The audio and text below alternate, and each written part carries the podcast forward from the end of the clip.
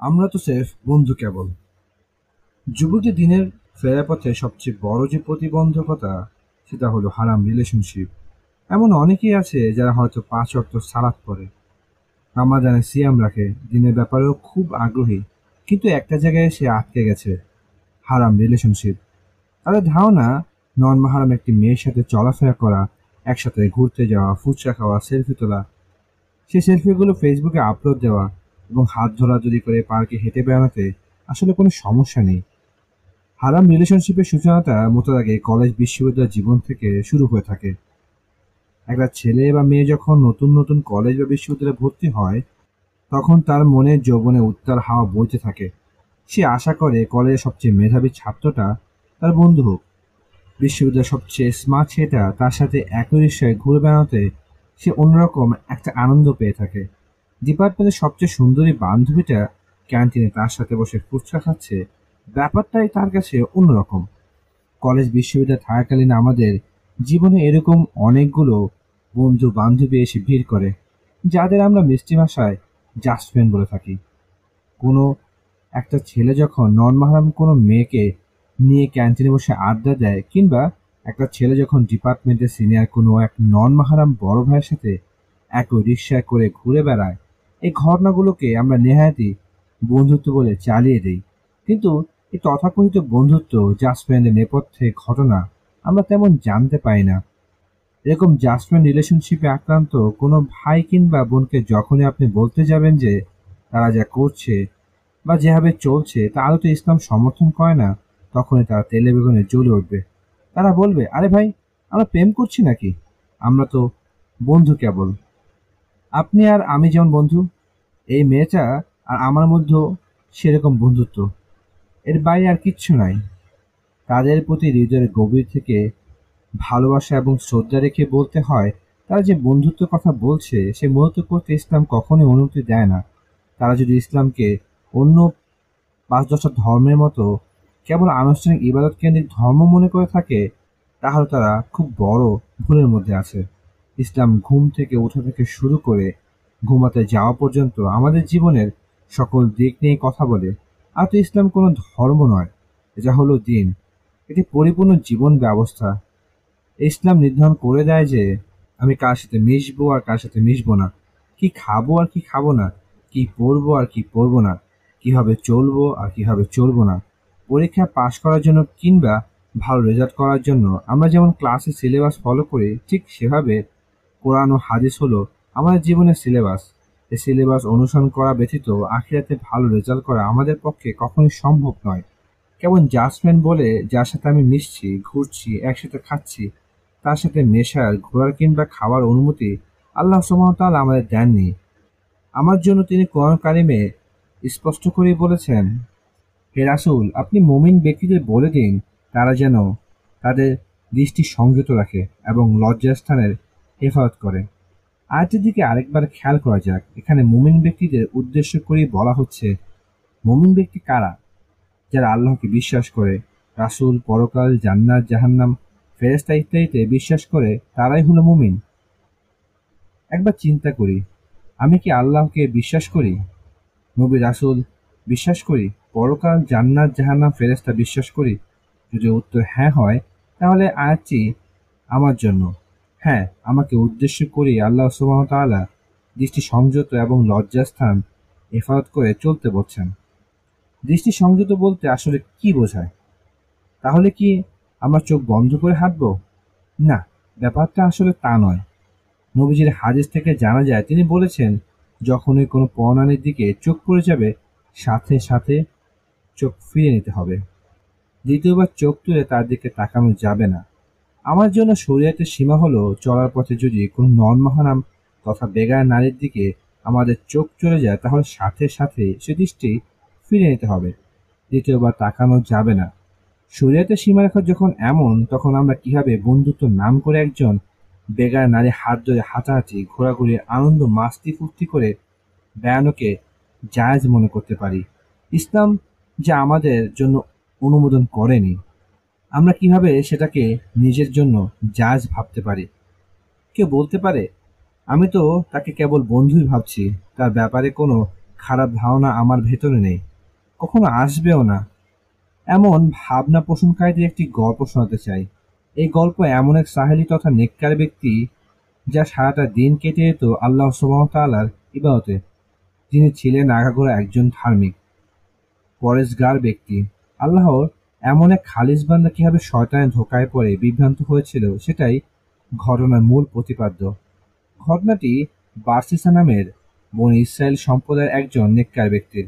জানা যায়, বন ইসরায়েলের লোকেরা যখন পাপের সাগরে হাবুডুবু খাচ্ছিল, তখন তাদের আগাগোড়া পাপ আর পঙ্কিলতায় ছেয়ে গিয়েছিল। তখন বিশাল একটি জনপদ কেবল বার্সিসায় ছিলেন, একমাত্র যিনি সর্বদা আল্লাহর ইবাদতে মশগুল ছিলেন। আরও জানা যায়, তিনি তার প্রার্থনা গৃহ একটানা সত্তর বৎসর ইবাদতে মগ্ন ছিলেন। একজন বন ইসরায়েলের তিনজন যুবক একটি কাজে শহরের বাইরে যাওয়ার জন্য মনস্থির করল। তাদের ছিল যুবতী এক বোন। পাপ পঙ্কিলতায় এই সমাজে তাদের বোনকে কে দেখে রাখবে সে চিন্তায় তার অস্থির হয়ে উঠল। তখন বন ইসরায়েলের অন্য লোকেরা তাদের পরামর্শ দিয়ে বলল পাপাচারের এই অস্থির সময়ে তোমাদের বোনকে দেখে রাখার মতো হেফাজত করার মতো বন ইসরায়েল সমাজে আর কেউ অবশিষ্ট নেই। তবে বাসিসার কাছে তোমরা তোমাদের বোনকে রেখে যেতে পারো। আমরা তাকে পাপ থেকে মুক্ত, অন্যায় থেকে দূরে এবং আমাদের মধ্যে সর্বোচ্চ তাকুয়াবান ও পরেশগার হিসেবে জানি। তিন ভাই এরকম একজন আল্লাহওয়ালা লোকের সন্ধান পেয়ে খুব খুশি এবং চিন্তামুক্ত হলো। বাসিসার কাছে এসে বোনের দায়িত্ব নেওয়ার জন্য অনুরোধ করল তারা। একজন বেগানা মহিলার দায়িত্ব নেওয়ার কথা শুনেই ভয় কেঁপে উঠল বাসিসার অন্তর। তিনি বললেন, চুপ করো। আমি কখনো এই দায়িত্ব নিতে পারব না। আল্লাহ দোয়াই লাগে, তোমরা এখান থেকে চলে যাও। বাসিসায় এমন কথা শুনে, তিন ভাই মনক্ষুণ্ণ হয়ে চলে যাচ্ছিল। ঠিক সেই মুহূর্তে শয়তান তার কুমন্ত্রণা নিয়ে হাজির হলো। সে বাসিসার মনে এমন আবেগ আর দরদি যুক্তি ঢেলে দিল, যাতে করে তার হৃদয় সহজেই গলে যায়। বাসিসার মনে কুমন্ত্রণা যে শয়তান বলল বাসিসা তুমি কি করলে এটা? এই সরল, মহৎ ভাইগুলোর এমন নিষ্পাপ আবদারকে তুমি প্রত্যাখ্যান করলে, তুমি কি মনে করেছ তারা কাজ জন্য শহরের বাইরে চলে গেলে তাদের ছোট বোনটা নিরাপদ থাকবে? কেউ তো সম্ভ্রাম হানি করবে না। তুমি কি মনে করো না যে সে তোমার কাছে সর্বোচ্চ নিরাপদ থাকতো? শয়তানের পক্ষ থেকে মনে উদয় হওয়া এই প্রশ্নগুলো বার্সি স্যার, খুব পছন্দ করে ফেলল। তার কাছে কথাগুলো খুবই যুক্তিযুক্ত এবং বাস্তবিক বলে মনে হলো। সে ভাবলো, ঠিকই তো, সময় তো খুব বেশি ভালো না। তাদের বোন একা থাকলে যে কারও ধারা নির্যাতিত হতে পারে। তার চেয়ে ভালো হয় যদি আমি এই মেয়েটার দায়িত্ব নিয়ে রাখি। এতে করে সে হয়তো অন্যদের লালসা শিকার হওয়া থেকে বেঁচে যাবে। বাসটা ফিরে যাওয়ার তিন ভাইকে ডাক দিল, বলল, ঠিক আছে, আমি তোমাদের বোনের দায়িত্ব নিতে পারি, তবে শর্ত হলো সে আমার সাথে আমার প্রার্থনা গিয়ে থাকতে পারবে না। দূরে একটি কুড়ে ঘরে আছে। সেখানে তাকে থাকতে হবে। বার্সিসা তাদের বোনের জিম্মেদার হতে রাজি হয়েছে। দেখে তিন ভাই খুব খুশি। তারা বার্সিসা শর্ত মেনে নিয়ে বোনকে তার কাছে রেখে শহরের বাইরে চলে গেল। বার্সিসা রোজ তার প্রার্থনা গিয়ে সামনে মেয়েটির জন্য খাবার রেখে দরজা বন্ধ করে দিত। খাবারের পাত্র বার্সিসার ঘরের সামনে থেকে নিয়ে আসতো মেয়েটি। এভাবে পার হচ্ছিল দিন। কিন্তু শয়তানের চক্রান্ত আরও গভীরে। সে আবার বার্সিসার মনে কুমন্ত্রণা দিল। শয়তানের কুমন্ত্রণাগুলো ছিল আপাত দৃষ্টিতে যুক্তিক ও বাস্তবিক। সে বার্সিসার মনে এই ভাবনা উদয় ঘটালো যে, বার্সিসা, তুমি সবসময় মেয়েটার জন্য ঘরের বাইরে খাবার রাখো। সে নিজের ঘর থেকে বের হয়ে তোমার ঘর অবধি হেঁটে এসে সে খাবারগুলো নিয়ে যায়। আচ্ছা বার্সিসা, একটা ব্যাপার কি খেয়াল করেছ? তোমার ঘর অবধি যখন মেয়েটা হেঁটে আসে, সে সময় না জেনে কত পরপুরুষ তাকে দেখে ফেলে। এটাকে ঠিক বলো? তুমি তো চাইলে তার ঘরের দোরগোড়া পর্যন্ত খাবারগুলো রেখে আসতে পারো। বার্সিসার মনে এই ভাবনা দাগ কাটলো। সে ভাবলো সত্যি তো। আমার ঘর পর্যন্ত আসতে তাকে তো অনেক পরপুরুষ দেখে ফেলে। বার্সিসা পরের দিন থেকে তার নিজের ঘরের কাছে খাবারের পাত্র না রেখে মেয়েটির ঘরের দোরগোড়ায় রেখে আসতে লাগল। এভাবে চলল আরও কিছুদিন। শয়তান তার কুবুদ্ধি নিয়ে আবার হাজির হলো। এবার বলল, বাসিসা ভারী আজব লোক তো তুমি। তার ঘরের দোরগোড়া পর্যন্ত যেতে পারো, ভেতরে গিয়ে তার সাথে দু চারটে কথা তো বলতেই পারো, তাই না? বেচারি ভাইয়ের অনুপস্থিতি কতই না একাকী জীবন পার করছে। এই ভাবনাও বাসিসার মনোভূত হলো। সে ভাবলো সত্যি তো। এতদূর পর্যন্ত যখন আসি, তার সাথে দু চারটে কথা তো বলা যেতেই পারে। ভাইদের অনুপস্থিতিতে সে নিশ্চয়ই খুব একাকী বোধ করে। পরের দিন থেকে বাসিজা খাবার নিয়ে সোজা মেয়েটার ঘরের ভিতরে ঢুকতে শুরু করে।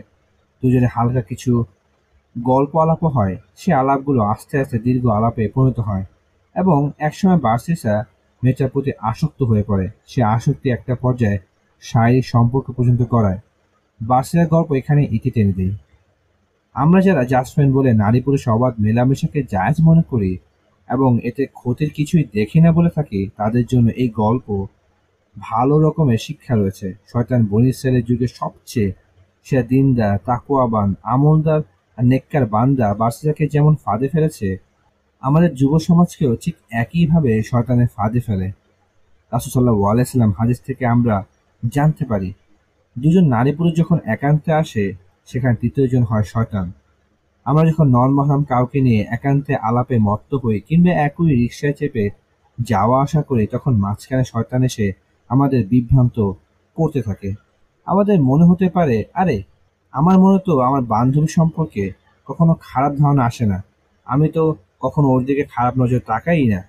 আমরা যারা এমন চিন্তাভাবনা মনে লালন করি, তাদের উচিত বার্সিদের ঘটনাটি আরেকবার মনোযোগ সহকারে পড়া। শয়তান কিন্তু একটি বারের জন্য বার্সিতাকে বলেনি ওই মেয়েটার সাথে অনৈতিক সম্পর্কে জড়িয়ে পড়তে।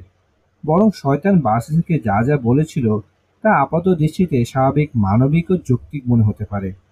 শয়তান একবারের জন্য মেয়েটাকে ফুসলাতে কিংবা তার দিকে খারাপ দৃষ্টি তাকাতে বাসেরকে উদ্বুদ্ধ করেনি। বরং শয়তান খুব ভালো ভালো কথা বলে বাসিটাকে মেয়েটার কাছাকাছি নিয়ে আসে।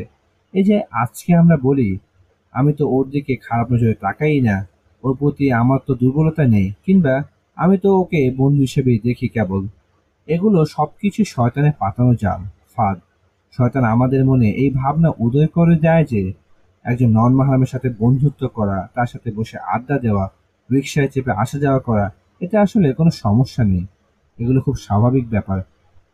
দুজন ছেলে মেয়ে তো বন্ধু হতেই পারে। ভুল। আপনার মাহারাম নয়।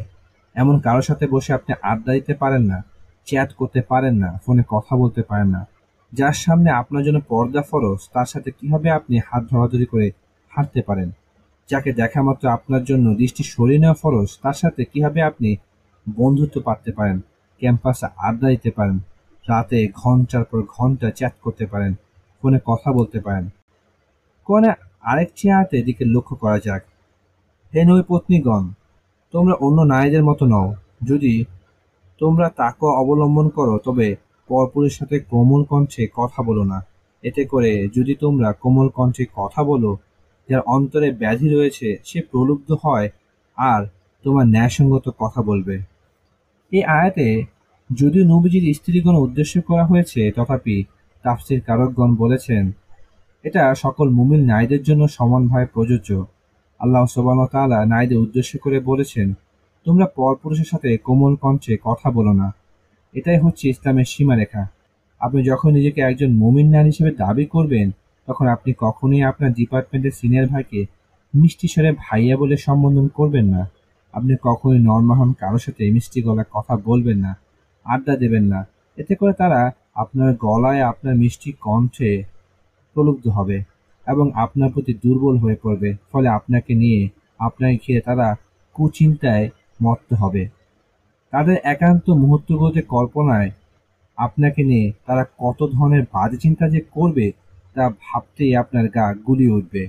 জাসফেন এর কোনো ধারণা ইসলামে নেই এবং এই ধারণা ইসলামের মৌলিক বুনিয়াদী শিক্ষার সাথে পুরোপুরি সাংঘর্ষিক। নিজেকে মুমিন মুসলিম দাবি করার কোনো ছেলে অবশ্যই বেগানা কোনো নারী হাত ধরাধরি করে হাঁটতে পারে না। একজন মুমিন নারী কখনোই বেগানা কোনো পুরুষ সাথে রিক্সায় চেপে চলাচল করতে পারে না, পার্কে পাশাপাশি বসে আড্ডা দিতে পারে না। এসবগুলোই তার জন্য হারাম। চলুন আমরা নিজেকে কেবল তার জন্য সংরক্ষণ করি যাকে আল্লাহ সুবাহতাল্লাহ আমাদের জন্য নির্ধারিত করে রেখেছেন। যে আমার স্ত্রী হবে, তার জন্য যৌবন খেফাত করি। তার সাথে রাতে জ্যোৎস্না দেখার জন্য, সমুদ্রের পাড়ে হাত ধরে হাঁটার জন্য, গোলাপ হাতে তাকে ভালোবাসি বলার জন্য, বর্ষার রিমঝিম বৃষ্টিতে তাকে নিয়ে ভেজার জন্য অপেক্ষা করি। এ স্থান এই অধিকার এই মুহূর্তগুলো অন্য কাউকে যেন দিয়ে না বসি। আমার উপর আমার স্ত্রীর একেবারে প্রথম অধিকার হলো এই। আমি আমার জীবন, যৌবনকে তার জন্য হেফাজত করে চলব। আপনার ভবিষ্যৎ স্বামীর জন্য আপনার রূপ লাবণ্যকে হেফাজত করুন। কেবল তার জন্যই না হয় সাজলেন। তার হাত ধরাধরি করে বৃষ্টি বিলাস উপভোগ করলেন। বিশ্বাস করুন, আল্লাহর অবহতার মধ্যে কখনো সুখ নেই, শান্তি নেই। আল্লাহর বিধান মেনে নিজেকে একটিবার পরিবর্তন করেই দেখুন না যে নন মাহারাম ছেলেটার হাত ধরে আছেন। সে হাত আজকেই ছেড়ে দিন এই মুহূর্ত থেকে। তাকে সাফ জানিয়ে দিন। তার আর আল্লাহর মাঝে আপনি সবসময় আল্লাহকেই বেছে নেবেন। তাকে আরও জানিয়ে দিন, কেবল আল্লাহর জন্যই আপনি আজ থেকে তার সাথে সমস্ত সম্পর্কে ইতি টেনে দিলেন। দেখবেন, আপনার জন্য আল্লাহ সুবাহতাল্লাহ সব কিছু কত সহজ করে দেবেন। যে মেয়েটাকে ক্যাম্পাসে না দেখলে আপনার হৃদয় স্পন্দন থেমে যাওয়া উপক্রম হয়, তাকে আজকেই জানিয়ে দিন আপনার পরিবর্তনের কথা। তাকে বলে দিন আজ থেকে আপনি আর তাকে নিয়ে ভাবছেন না। কাউকে নিয়ে আপনি আর ভাবছেন না, আল্লাহ ছাড়া। তাকে আরও বলুন, আল্লাহর জন্যে আপনি তাকে ত্যাগ করলেন। তার সাথে কাটানো সমস্ত স্মৃতি সকল মুহূর্তকে আল্লাহর জন্য মন থেকে মুছে দিলেন। আল্লাহর দিকে এক বিগত আগান, তিনি আপনার দিকে বাহু অগ্রসর হবেন। রিলেশনশিপ মানে আমরা কেবল প্রেম করাকেই বুঝি, অথচ রিলেশনশিপের মধ্যে আমার তথাকথিত জাস্ট ফ্রেন্ড বন্ধু সহ যাবতীয় সম্পর্কে অন্তর্ভুক্ত। যার সামনে পর্দাবিহীন যাওয়া, যার সাথে হয়তো কথা বলার, সময় কাটানো কিংবা ঘুরে বেড়ানোর অনুমতি আমার নেই, তার সাথে আমি যে নামে কিংবা যে অভিদায় সম্পর্ক রাখি না কেন, এ সমস্ত কিছু হারাম রিলেশনশিপের অন্তর্ভুক্ত। আল্লাহ সুবাহতাল্লাহ এটা আমার জন্য হারাম করেছেন। এই হারাম রিলেশনশিপের দূর কতটুকু সেই ভুক্তভোগী না হলে টের পাওয়া দুষ্কর হয়ে পড়ে। হারাম রিলেশনশিপে পাপকে বৈধতা দিতে শয়তান সবসময় তার বাহারি যুক্তি নিয়ে আমাদের সামনে হাজির হয়। ঠিক এই জন্যই এর সম্ভাব্য পরিণতি নিয়ে আমরা ভাবতে পারি না। আসলে শয়তান চায় না আমরা এত দূর ভাবি। সে আমাদের চোখের সামনে ঝুলে রেখেছে একটা রঙিন পর্দা। সেই পর্দা হলো, আপনি ভালো তো জগৎ ভালো। খুব সম্প্রতি তিনটি ঘটনা সম্পর্কে জানতে পারি। খুব সম্প্রতি বলছি এজন্যই, কারণ এই লেখাটা যখন লিখতে বসেছি, তার ঠিক মাস কয়েক আগেই এই ঘটনাগুলো ঘটে। প্রথম ঘটনা দেশের কথিত যশা জাহাঙ্গীরনগর বিশ্ববিদ্যালয়ের। খবরে জানা গেছে বিশ্ববিদ্যালয় ডাস্টবিন থেকে উদ্ধার হয়েছে কতগুলো মৃত নবজাতকের লাশ। বিশ্ববিদ্যালয় ডাস্টবিন, নবজাতকের লাশ। চোখের সামনে কোন দৃশ্যটা ভেসে উঠছে বলুন তো? কিছু কপট কপটি একত্র হয়েছিল যৌবনে উন্মত্ত উন্মাদনায়। একেবারে শুরুর দিকে তারা ছিল কেবলই জাস্ট ফ্রেন্ড আর কিচ্ছু না। তাদের মাঝে বন্ধুত্ব ছাড়া আর কোনো সম্পর্কই ছিল না। একে অন্যের জন্য নোট তৈরি করত। ক্যাম্পাসে একজন আরেকজনের জন্য অপেক্ষা করত। বিনীত বিকেলগুলো তারা পার করতো বাহারি রঙের আর বাহারি পদের আড্ডা দিয়ে একটা সময় সেই জাসপেন সম্পর্ককে শয়তান টেনে নিয়ে গেছে একটি অবৈধ, অনৈতিক সম্পর্ক পর্যন্ত। এরপর কি হলো? যখন চোখের সামনে থেকে উন্মাদনার পর্দা সরে গেল, যখন কেটে গেল যৌবনের তাওনা মিশ্রিত সকল মোহ, যখন রঙিন দুনিয়ার ডিঙি নৌকা থেকে তারা বাস্তবে দুনিয়া এসে নোংর করল, তখন অবাক বিস্ময় লক্ষ্য করল যে তাদের কৃতকর্মের ফল দুজনের কেউই আর বয়ে বেড়াতে চায় না। তাদের এই সম্পর্কের জেরে ভ্রূণ হয়ে বেড়ে ওঠা আরেকটা নিষ্পাপ শরীরকে জন্মের আগেই মৃত্যুবরণ করতে হয়েছে। যে শরীরটা থাকার কথা ছিল বাবা মার আদর মাখা কোল আর দোলনা দোলনিতে, সে শরীরের স্থান হয়েছে পচা ডাস্টবিনের আস্থা করে। জাহিলিয়াতে চরম অধপতনের যুগেও এরকম দৃশ্যের দেখা মেলা ভার দ্বিতীয় ঘটনাটি ঘটেছে ঢাকার মিরপুর এলাকায়। এক কাকডাকা ভরে অভিজাত মিরপুর এলাকায় দেখা গেল ভয়ানক একটি দৃশ্য। রাস্তার ধারে পড়ে থাকতে দেখা গেল একটি নবজাতকের লাশ। দেখে মনে হলো এইমাত্র ভূমিষ্ঠ হওয়া, এমনকি মায়ের পেটে যে অমরা, প্লাসেন্টার মাধ্যমে যে খাদ্য গ্রহণ করত, সে অমরাটিও দড়ির মতো বাচ্চাটির গায়ে আষ্টে পিষ্টে ছিল। কি ভয়ঙ্কর দৃশ্য ভাবুন। দুজন মানুষের নিষিদ্ধ আবেগ আর কামনার বলি হতে হলো একটি নিষ্পাপ প্রাণকে। তার কি কোনো অপরাধ ছিল? সে কি বলেছে যে, তোমরা আমাকে জানাতনভাবে জন্ম দিয়ে পৃথিবীর আলো দেখাও? তৃতীয় ঘটনাটা ঢাকার এনাম মেডিকেল কলেজ ও হাসপাতালের। আমরা বাড়িতে বিয়ে হতে দেখেছি, বিয়ে হতে দেখেছি মসজিদ আর কাজী অফিসেও। কিন্তু হাসপাতালের বেডে বিয়ে হয়েছে এমন ঘটনা শুনেছেন কখনো? ঠিক এমন ঘটনা ঘটেছে ঢাকার এরাম মেডিকেল কলেজে। একটা মেয়েও হাসপাতালে ভর্তি, ডেলিভারি কেস। কিন্তু মেয়েচার বিয়ে হয়নি। বিয়ে যদি নাই হবে তাহলে বাচ্চার প্রশ্ন আসে কী হবে যৌবন উন্মত্ততা ডুবে কোনো এক জাসফ্রেন্ডের সাথে মেয়েটার সম্পর্কে জুড়ে বসছিল, যার ফলাফল যা হওয়া তাই হলো। সেটা সম্পর্ক অস্বীকার করতে পারে এই ভয়ে মেয়েটা ভ্রূণ নষ্ট করেনি। ব্যাস, হাসপাতালের বেড়ে দুই পক্ষের লোকজন মিলে ছেলে মেয়ে দুজনকে বিয়ে দিয়ে দিল। হারাম রিলেশনশিপ দুজন মানুষকে পাপের সাগর কীভাবে ডুবিয়ে দিতে পারে? উপরে ঘটনা তিনটি, তার জলজ্যান্ত উদাহরণ। প্রথম দেখাতেই ভালো লাগা, এরপর বন্ধুত্ব হওয়া। ক্যাম্পাসে আড্ডা দেওয়া, ফোনে চেয়ার দিন রাত সময় পার করা, ঘুরতে যাওয়া, একসাথে খাওয়া ইত্যাদির পরে একদিন তারা জড়িয়ে পড়ে একটি অবৈধ সম্পর্কে। ডুব দেয় নিষিদ্ধ আবেগের অতল গহবরে। সে ডুবের ফলাফল হয় ভ্রূণ মৃত্যু, আত্মহত্যা কিংবা হাসপাতালে বেড়ে বিয়ে। যে সম্পর্কে আল্লাহর আদেশ লঙ্ঘিত হয় সেই সম্পর্কে আল্লাহর অসন্তুষ্টি। সেই সম্পর্কের সূচনা থেকে সমাপ্তি কোথাও কোনো শান্তি আছে কি? হারাম রিলেশনশিপ শব্দটা শুনলে আমাদের চোখের সামনে একটি দৃশ্য ভেসে ওঠে।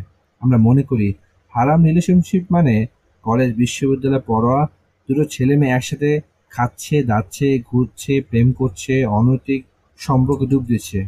এতটুকুই। অথচ বিয়ের পরেও যদি কোনো পুরুষ ঘরে স্ত্রী রেখে অন্য মহিলার সাথে অনৈতিক, অবৈধ সম্পর্কে জড়িয়ে পড়ে, তবে সেটাও হারাম রিলেশনশিপ স্বামীর অগোচর স্ত্রী যদি কোনো পরপুরুষের সাথে সম্পর্ক করে, হাসে, মাতে বিভিন্ন অনৈতিক, অশ্লীল, অবৈধ কাজে লিপ্ত হয়ে পড়ে, এটাও হারাম রিলেশনশিপ এক কথায়, এ ধরনের সম্পর্কগুলোকে পরকীয়া বলা হয়। এ রোগ আমাদের সমাজে বর্তমানে মহামারী আকার ধারণ করেছে। শিক্ষিত, অশিক্ষিত সকল সমাজে বিদ্যমানে পাপের কারণেই প্রতিদিন অসংখ্য পরিবার ভাঙন ধরে।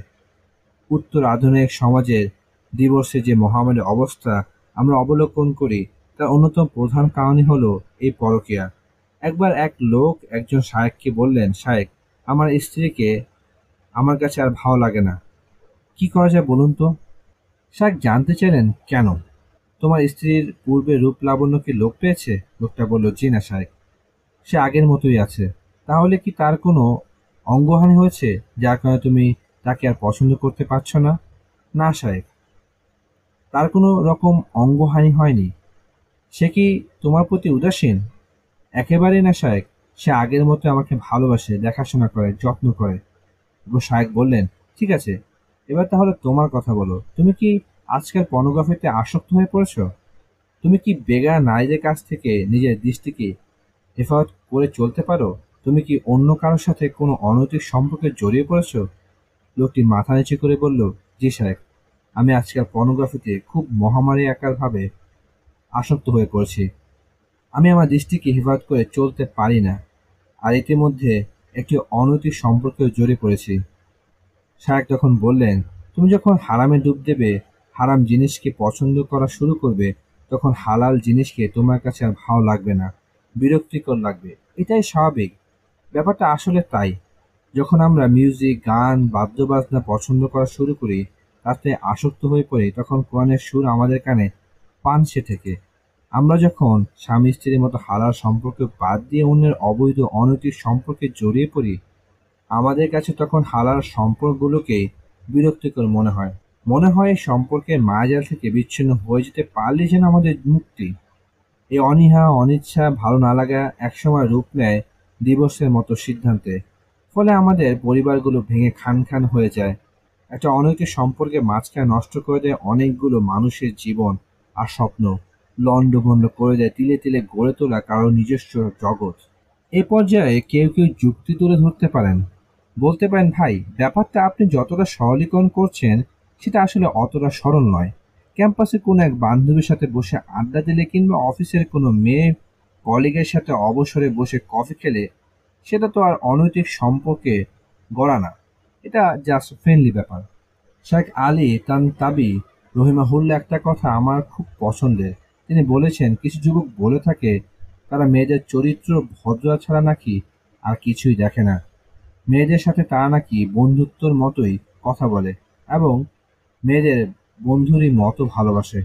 মিথ্যা কথা। আল্লাহ শপথ এসব মিথ্যা কথা যুবকদের তোমাদের আড্ডায় তোমাকে নিয়ে যে ধরনের কথা বলে তা যদি শুনতে পেতে, তাহলে তুমি ভয় চমকে উঠতে। শায়েক তান তাবির কথাগুলো নীরের বাস্তবতা আছে। দুজন বন্ধুর একাকী আলাপের মাঝে তাদের সুন্দরী বান্ধবীটা সম্পর্কে কি ধরনের কথাবার্তা উঠে আসে তা না শুনলে বিশ্বাস করাই দুরূহ। সেই রোগে আলোচনাগুলো যদি সে বান্ধবী শুনতে পেত, তাহলে সে কোনোদিনই আর তাদের মুখ দেখত না। আপনি বলতে পারেন, কেবল কথা বললেই কিংবা তাকালে কি পাপ হয়ে যায়? জি রাসুসাল্লাহ আলাইসাল্লাম বলেছেন চোখের জিনা হলো চোখ দিয়ে দেখা। জিব্বার জিনা হলো জিব্বা দিয়ে অশ্লীল রগ রয়ে কথা বলা হাতের জিনা হলো পরনারীকে খারাপ উদ্দেশ্যে স্পর্শ করা। পায়ের জিনা হলো ব্যবিচারের উদ্দেশ্যে অগ্রসর হওয়া এবং মনের জিনা হলো ব্যবিচারের ইচ্ছা বা আকাঙ্ক্ষা করা। আর এই সব কিছুকে কাজে রূপান্তর করে মানুষের গুপ্তাঙ্গ। হাদিসের ভাষ্য থেকে খুবই স্পষ্ট, চোখ দিয়ে আপনি ক্যাম্পাসে যে বান্ধবীটির রূপলাবণ উপভোগ করছেন, আপনি আসলে সেখানে জিনা করছেন। চোখের জিনা, তার হাতে ফুল গুজে দেওয়ার নাম করে অথবা বন্ধুতে দোহাই দিয়ে তার হাত স্পর্শ করার যে কায়দা আপনি করে থাকেন, তা আসলে জিনা, হাতের জিনা। বন্ধুদের সাথে একান্ত আড্ডায় চাতে কিংবা মোবাইল ফোনে বান্ধবীকে নিয়ে যে অশ্লীল কুৎসিত আলাপে আপনি মেতে ওঠেন, তাও এক প্রকার জিনা, জিব্বা জিনা। বান্ধবী কিংবা কলিগদের হাত ধরার জন্য, তার পাশে বসার জন্য, তার কথা শোনার জন্য আপনার মন যখন আঁকুপাকু করে, তখনও আপনি আসলে জিনা করেন। মনের জিনা। এই একান্ত কামনাগুলো মেটানোর উদ্দেশ্যে আপনি যখন ঘর থেকে বের হন, তখন আপনি জিনার মধ্যেই থাকেন। পায়ের জিনা। সুতরাং একটু কথা বললে সমস্যা কি? একটু হাত ধরলে আপত্তি কিসের? আমরা তো আর প্রেম করছি না, বন্ধুত্ব। এ সমস্ত কথা আসলে ঠুনকো, অজুহাত মাত্র। শতানে একটি চোরা ফাঁদ একটা রঙিন চশমা যা পড়লে দুনিয়াকে রঙিন রঙিন মনে হয়। হারাম রিলেশনশিপের প্রতি পদেই ও পেতে আছে বিপদ। এই সম্পর্কে শুরু থেকে শেষ পর্যন্ত পাপের ছড়াছড়ি ছাড়া প্রাপ্তির খাতা আর কোনো কিছুই ওঠার সম্ভাবনা নেই। অপরদিকে হালাল রিলেশনশিপের দিকে তাকান, কত সুন্দর আর মধুর এই সম্পর্ক। স্ত্রীর দিকে আপনি যখন মায়া ভরা দৃশ্যে তাকান, যখন আপনি স্ত্রীর মুখে ভালোবেসে খাবার তুলে দেন, আপনি যখন স্ত্রীর জন্য উপহার নিয়ে আসেন তাকে নিয়ে ঘুরতে যান। তার পাশে বসে মন্ত মুগ্ধ হয়ে তার গল্প শোনেন। এই সম্পর্কতে আল্লাহ তাআলা আপনার জন্য সব বরাদ্দ রেখেছেন। ফেরেস্তারা তখন আপনার জন্য সাদাকা সব লিখে ফেলে। অন্যদিকে হারাম রিলেশনশিপে আপনি বেগানা নারীর দিকে তাকালে তাকে স্পর্শ করলে, তার সাথে কথা বললে, তার কথা চিন্তা করলে আপনি আমল নামায় গুণা যুক্ত হয়ে যায়। হারাম রিলেশনশিপের অপর নাম দেওয়া যায় জিনা। আর জিনার শাস্তি খুবই ভয়াবহ। দুনিয়াতেও, আখিরাতেও হারাম রিলেশনশিপ থেকে বেরিয়ে আসাটা খুব সহজ নয়। সহজ নয় তাদের জন্য যারা দিনটাকে মন থেকে মেনে নিতে পারে না। যারা নিজেদের আত্মাকে আল্লাহর বদলে শয়তানের কাছে জমা দিয়ে রেখেছেন। তাদের জন্য পতনে একটি চোরাবাড়ি থেকে মুক্তি লাভ দুঃসাধ্য। তবে যারা আল্লাহর হয়ে যেতে চায়, যাদের জীবনের লক্ষ্য, উদ্দেশ্য সবকিছু আল্লাহর ভালোবাসা অনুগ্রহ দয়াকে ঘিরে আবর্তিত হয়। তাদের জন্য এটা মোটেও কঠিন নয়। আল্লাহর দিকে যারা মন থেকে ফিরে আসতে চায়, আল্লাহ তাদের জন্য সকল প্রতিবন্ধকতাকে সহজ করে দেন। তাদের হৃদয় ঢেলে দেন প্রশান্তির সুনিমল সুবাস। সে সুবাস বান্দা রাঙিয়ে নেয় তার জাপির জীবন। আল্লাহর দিকে ফিরে আসার জন্য খুব জমকালো আয়োজনের দরকার হয় না। কেবল আন্তরিক তবা আর চোখের পানিই তো।